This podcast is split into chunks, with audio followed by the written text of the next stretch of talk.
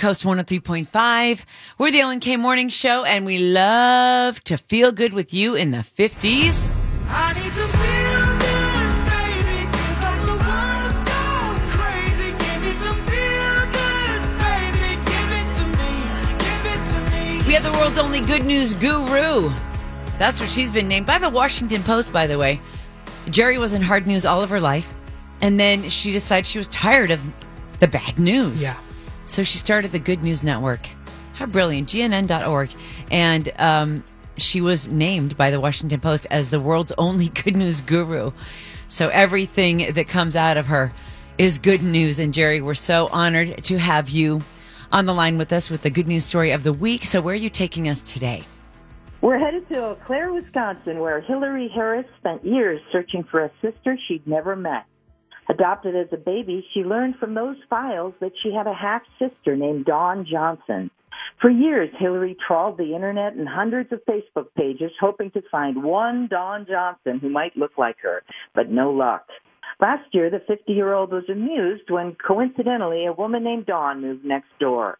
She joked to her husband that the new neighbor, even though she was 20 years younger, was her long lost sister. But he was like, no. They had a good laugh, but Hillary was still curious. After months of peering through the window to catch glimpses of the curly haired blonde, the universe interceded. A large shipment of roofing shingles was left in the shared driveway between them. A big red hand scrawled label said Johnson. And Harris was floored. She immediately called Lance. Her name is Johnson. It's got to be her. It's got to be.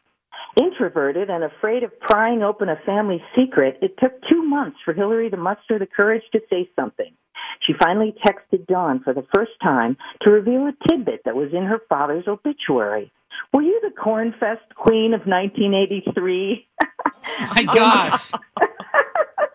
when Dawn texted back, Hillary started screaming. Her husband was screaming. It was insane. Soon the women were laughing and crying on the phone for hours that night. The siblings are now inseparable. They decided to share their story to show people it's never too late to keep looking for family. Look everywhere, even look next door. Amazing. You just never know. I know, right? It's such a beautiful, happy story. If your listeners want to have more good news, they can go to goodnewsnetwork.org and sign up for a morning jolt. And until next Coast week, may good 103.5 is an iHeart radio station.